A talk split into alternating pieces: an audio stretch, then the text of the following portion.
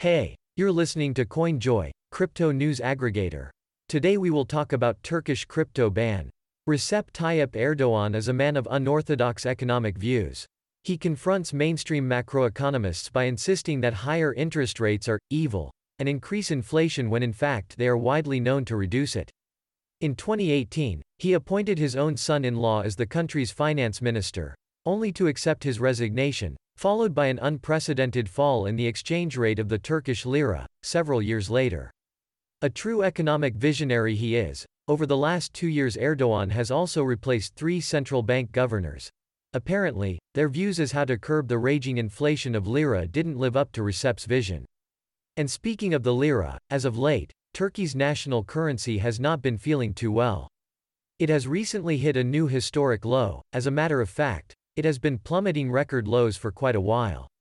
As a response to that, Erdogan urges his people to purchase lira-based financial instruments as a means to support their domestic currency.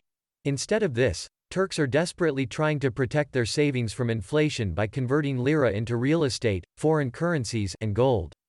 They've been also doing the same thing with crypto. Up until the country's central bank imposed a ban on payments in it this April. Here's the catch.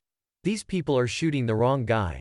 The central bank's rationalization for the ban is that cryptocurrencies are too risky of an asset for the people of Turkey to invest in. And yet, Turks themselves are not afraid of that risk. According to Chainalysis, Turkey boasts the highest cryptocurrency transaction volume in the Middle East. Moreover, prior to the ban, Turkey's crypto user base had been rapidly expanding, a recent survey from Turkish crypto exchange Paribu shows that the number of active crypto users among Turks has grown more than 11 times over the last year. That kind of growth is by no means surprising. Turks are hunting for opportunities to preserve and grow their money in the inflationary environment, so this newfound interest in crypto is perfectly natural. What's unnatural is their government's desire to choke off investor access to this asset, as if doing so would somehow allow to stabilize the Turkish lira.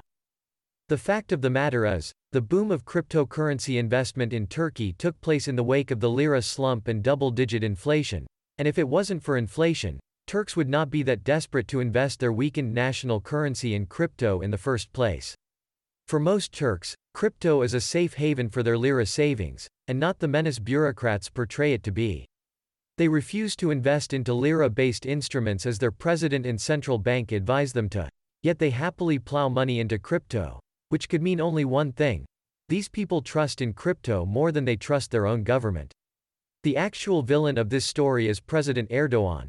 After all, he's the one at least partly responsible for making the decisions that led to the downfall of the Turkish lira, which in turn caused the popularity spike of crypto.